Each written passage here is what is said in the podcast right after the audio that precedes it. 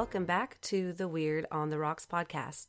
This is a podcast that explores the weird, unusual, strange, and unexplained, all while getting our drink on. I'm your host, Katie. Before I jump into today's episode, I just want to say thank you so much to everyone who has listened and supported the podcast so far. I had no idea what I was getting myself into. I still really don't, but seeing how excited other people have been has made me even more excited to see where this show goes. I appreciate every single one of you who has taken the time out of your busy lives to listen to me talk. It's still very strange and surreal. I've had friends tell me they listen to me at work or in their car while they're driving to work or when they're cleaning and it's just it's really strange but it's it's really exciting too. I've been loving seeing the numbers of listens go up and the different locations around the world people are listening. I've had people from Canada, Africa, Australia, and all over the United States. It's awesome. And I'm having so much fun researching and recording these episodes. And I love to see that other people are enjoying it too. If you want to show your support for the show or for me, rating the podcast and leaving a review is the best way to do so. You can do that on any app that you listen to your podcast. I also have an Instagram and a Facebook that are both Weird on the Rocks podcast. If you want to give those a follow, that would be awesome. And please also subscribe in whatever app you're listening to. So there's usually a little plus button, or it'll say follow or subscribe. And that really helps the analytics of the show and it can drive other people to find the podcast that normally wouldn't be able to. So before I get going, I also want to read a quick review from iTunes. I've had a couple people leave reviews on there, and it's so fun to read those. It's really awesome. So this first one is from Amy, and she's a friend of mine. She moved away, but her review says, Spending 10 years living in Humble, I personally found this podcast very interesting to listen to. I loved hearing some of the history in the county and surrounding cities.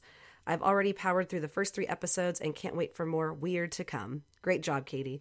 Thank you, Amy. I really appreciate that. It's so strange seeing these, but I love it. Thank you so much. All right, so in today's episode, I'm going to be discussing urban legends. According to the Merriam Webster Dictionary, an urban legend is an often lurid story or anecdote that is based on hearsay and widely circulated as true. So, urban legends are stories that we hear oftentimes when we're young from family or friends, and we believe them to be true, even though there's really no evidence or proof. Urban legends can vary from humorous and benign, like the story we probably all heard of alligators living in the sewers, or the one about Walt Disney's body being frozen and preserved.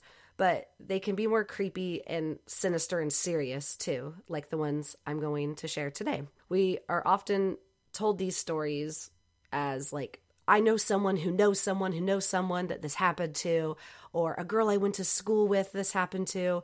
And we believe it even though we've never met someone that it happened to. Some urban legends are old and have been circulating for years, while others are new and are currently being spread. And with the help of the media and social media and the internet, these things just spread like wildfire and pick up even faster than they used to. Whether or not you yourself actually believe in any of these urban legends that I'm going to discuss, I hope that you can at least find it interesting or fascinating or thought provoking. But before we get started, I want to share this week's beverage of choice. Today I am drinking good old pina colada. For this, I did Bacardi white rum, coconut cream, a little bit of half and half, pineapple juice, and I also added some chunks of pineapple and I blended it all up and it's really nice and creamy and thick. That's what she said. And I put some whipped cream on top and a cherry, and it is so good. I put in a cute little glass. It feels like I'm on vacation. It's kind of taking me back to my honeymoon in Hawaii. It's delicious. I'm not sure why I chose to do a pina colada because it is freezing outside, but it's kind of helping me pretend I'm nice and warm somewhere. All right, let's get into it. Cheers, and let's get weird.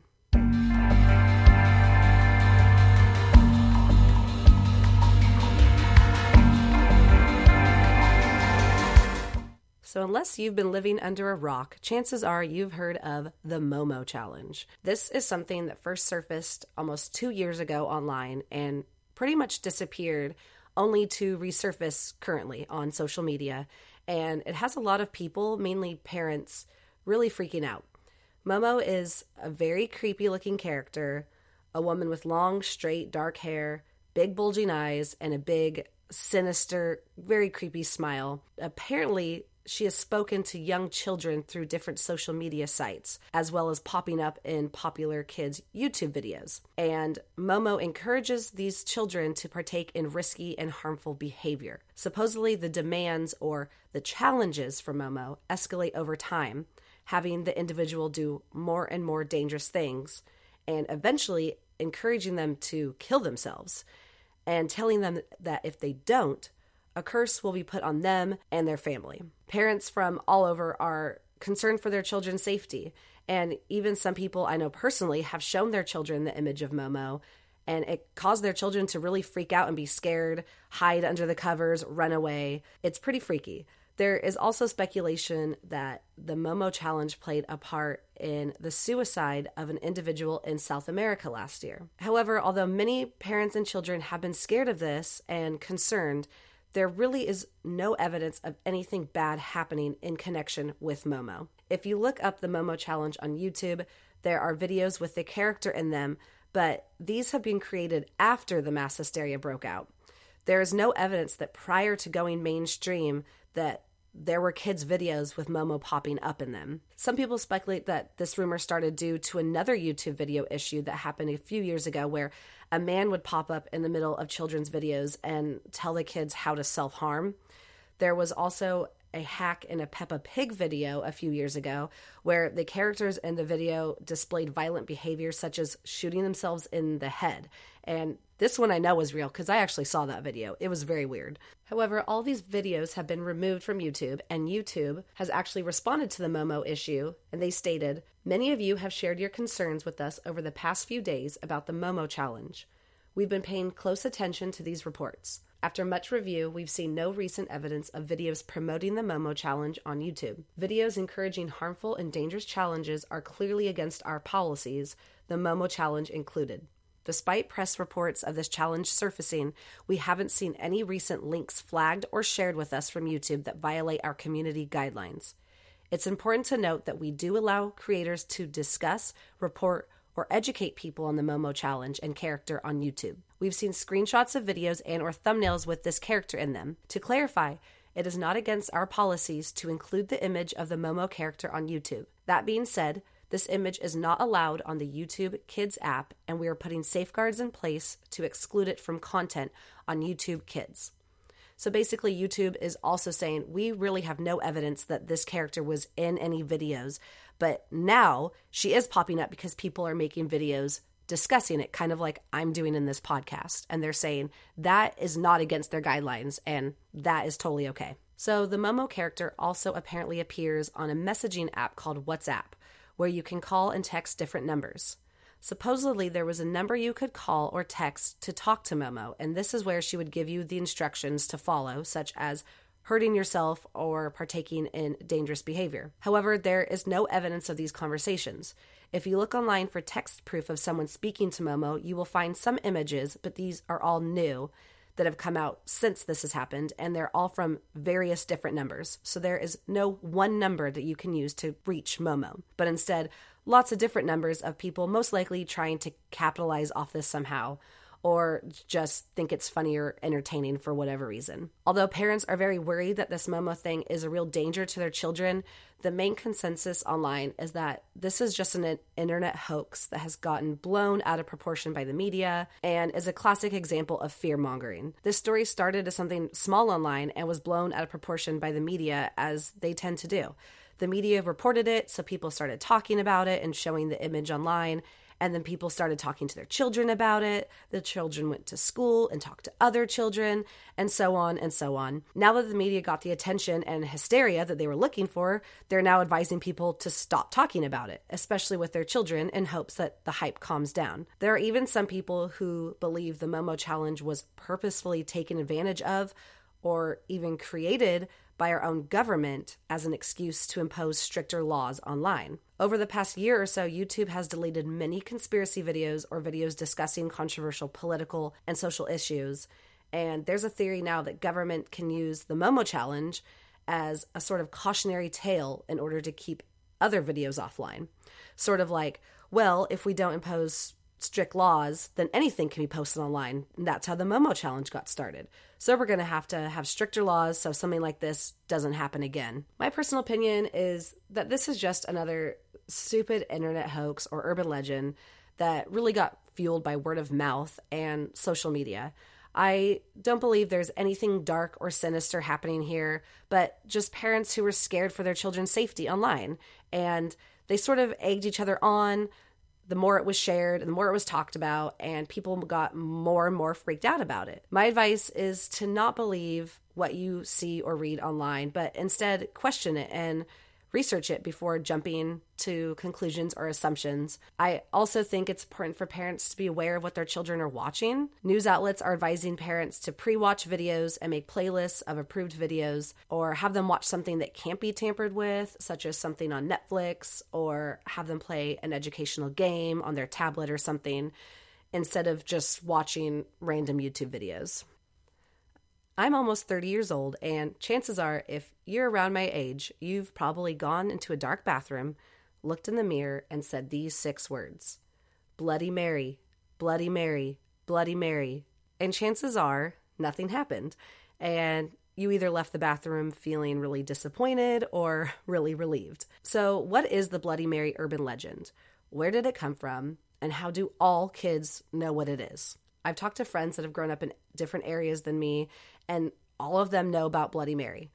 I remember this was a big thing to do at sleepovers, and I even did it in the bathroom at my elementary school. I remember a friend shutting the door and standing guard while we turned off the lights and did it in there. The legend is that you shut the bathroom door, turn off the lights, hold a candle, look in the mirror, and summon a woman named Bloody Mary by saying her name three times. I never knew about the candle part growing up, so maybe this is why I never was able to summon her. Maybe if I had the candle, it would have worked. Supposedly, this woman will appear in the mirror, and according to different variations, she will jump out and kill you, scratch your eyes out, or put a curse on you. Growing up, I never really thought about who Bloody Mary was or why she was appearing in the mirror.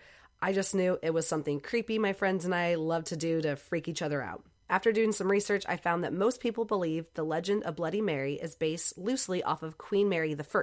Queen Mary was a Catholic monarch in England in the 1500s and supposedly had over 300 Protestants burned at the stake during her five year rule. Mary also reportedly experienced several phantom pregnancies in her 30s, which resulted in a lot of uterine bleeding, and she died at the age of 52, childless. Some variations of the legend say that you're actually supposed to say, Bloody Mary, I have your baby, or I killed your baby, and that will make her appear in the mirror. Just like any urban legend, we've probably all heard that someone we know saw Bloody Mary, but we've never seen ev- any evidence, and there's no proof that anyone has been able to communicate with a spirit in the mirror ever named Bloody Mary. I believe that this urban legend most likely got started from some kids playing around in the bathroom with a candle, and the shadows from the dim candle and the dark room made it look like their faces were morphing. I actually did this a few days ago, and if you look at yourself for long enough in the mirror in a dark room with just a candle,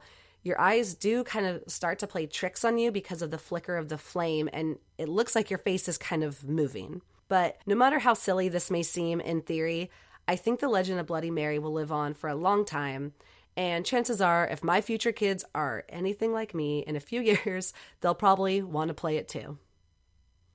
So, the last urban legend I'm going to be discussing today is something I've seen resurface every so often, usually in the form of cautionary Facebook posts.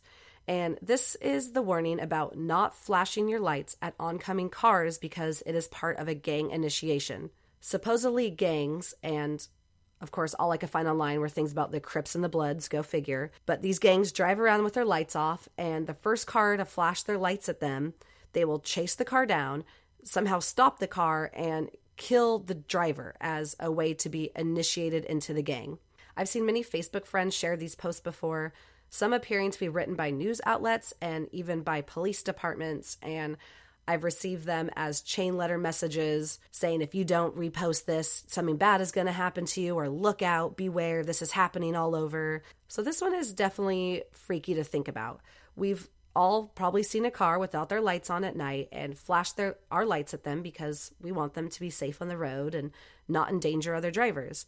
I think it's something we've all had to do. I actually just had to do it to a car the other night. And I always feel so annoyed that they're being so stupid. Like, it's dark out here, turn on your freaking lights. But is there any truth to this? Apparently, this can be dated back to the 1980s when someone wrote into a newspaper talking about how the Hells Angels were using a similar tactic as an initiation. In 1984, almost an identical newspaper article was published on the matter, but this time it changed from Hells Angels to Hispanic gangs that were targeting white people. Over the years, this has popped up every so often in newspapers that are all pretty much the same. In 1998, a newspaper article was printed that said, A police officer who works with DARE program has asked that this warning be passed on to anyone who drives. If you are driving after dark and see an oncoming car with no headlights, do not flash your lights at them. This is a new gang member initiation game. The new member drives along with no headlights, and the first car to flash their headlights at them is the target. The new member is required to chase the car and do whatever is required by the gang to complete the initiation. Be warned and be careful. And an article printed 12 years later in 2010 states almost the exact same thing. It says, Please don't flash your headlights at any car with no lights on. A police officer is working with the DARE program and has issued this warning. If you are driving after dark and see an oncoming car with no headlights on, do not flash your lights at them. This is a common blood gang member initiation game. The new gang member drives along with no headlights on, and the first car to flash their headlights at them is now his target. He is now required to turn around and chase that car, then shoot and kill every individual in the vehicle in order to complete his initiation requirements. Police departments across the nation are being warned. However, just like the other urban legends I discussed, this proves to be just another example of fear mongering and mass hysteria that is propelled really by the media and by social media and the news outlets. There has never been any proven gang related death that has happened in this way. There's no evidence that gang initiations involve tracking down a car that flashed their lights at you. So, this one is also debunked. So that's all for today's episode. I find these really fascinating, and I hope to do another episode on this in the future. Um, I think that these are all really interesting, but I think the real thing here is just to always do your research and look into things before freaking out and propelling a false rumor. With social media and everything right at our fingertips, information gets spread so quickly, and oftentimes it's false information. I don't know how many times I've seen people post an article on Facebook. And when someone asks them a question about the article, they say, Oh, actually, I didn't read it. I just posted it. Don't be that person. Question things and look into things before adding to the panic. If there are any other urban legends that you want me to discuss, please let me know. Reach me on Instagram or Facebook at Weird on the Rocks Podcast, or go to my website at weirdontheRocks.weebly.com or you can also email me at weirdontheRocks at yahoo.com. Please send me any questions, concerns, future story topics. I want to hear from you guys. I'm also curious to know if any of you guys have experienced any of these things. What are your thoughts on the Momo challenge? This is happening right now, and I've heard lots of different opinions from lots of people I know. Um, have you ever played Bloody Mary? Did anything creepy ever happen to you? Have you heard about the gang initiation headlight thing? I, I would like to know where you guys stand on these things and if you believe any of these to be true. All right, well, that's it for today's episode. Thank you so much for tuning in. And until next time, cheers and stay weird.